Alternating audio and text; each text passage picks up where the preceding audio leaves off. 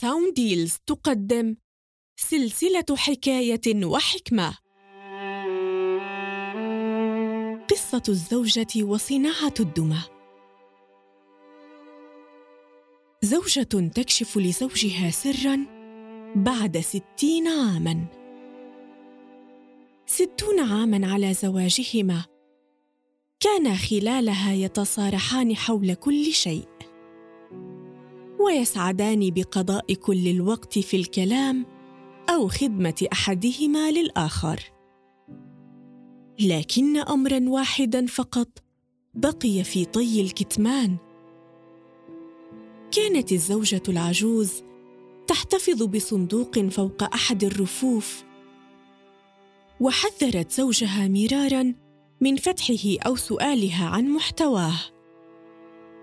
ولأن الزوج كان يحترم رغبات زوجته فإنه لم يأبه بأمر الصندوق.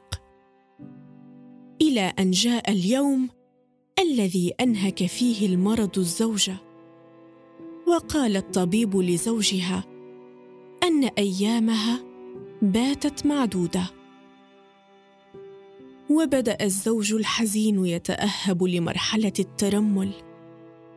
ويضع حاجيات زوجته في حقائب ليحتفظ بها كذكريات. وقعت عينه على الصندوق فحمله وتوجه به إلى السرير حيث ترقد زوجته المريضة التي ما إن رأت الصندوق حتى ابتسمت في حزن وقالت له لا بأس بإمكانك فتح الصندوق.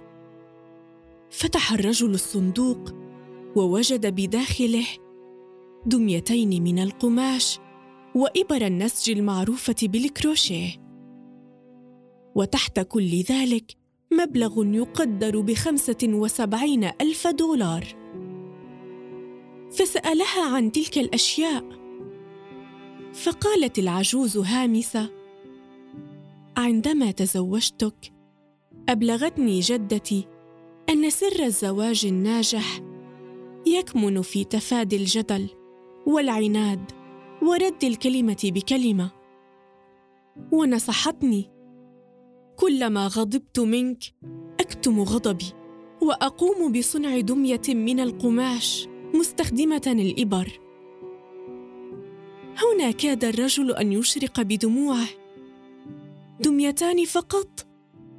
يعني لم تغضب مني طوال ستين عاما سوى مرتين. ورغم حزنه على كون زوجته في فراش الموت فقد أحس بالسعادة لأنه فهم أنه لم يغضبها سوى مرتين. ثم سألها حسنا عرفنا سر الدميتين ولكن ماذا عن الخمسة وسبعين ألف دولار؟ أجابته زوجته. هذا هو المبلغ الذي جمعته من بيع الدمى. الكثير من الناس من يتألمون بصمت. يكتمون مشاعر الحزن في صدورهم. فلا تغتر بابتسامة أحدهم. فليس كل إنسان مبتسم سعيد.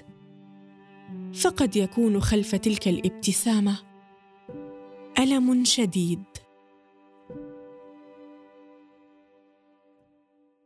هذه المادة من إنتاج منصة ساوند ديلز للتعليق الصوتي والمحتوى الرقمي.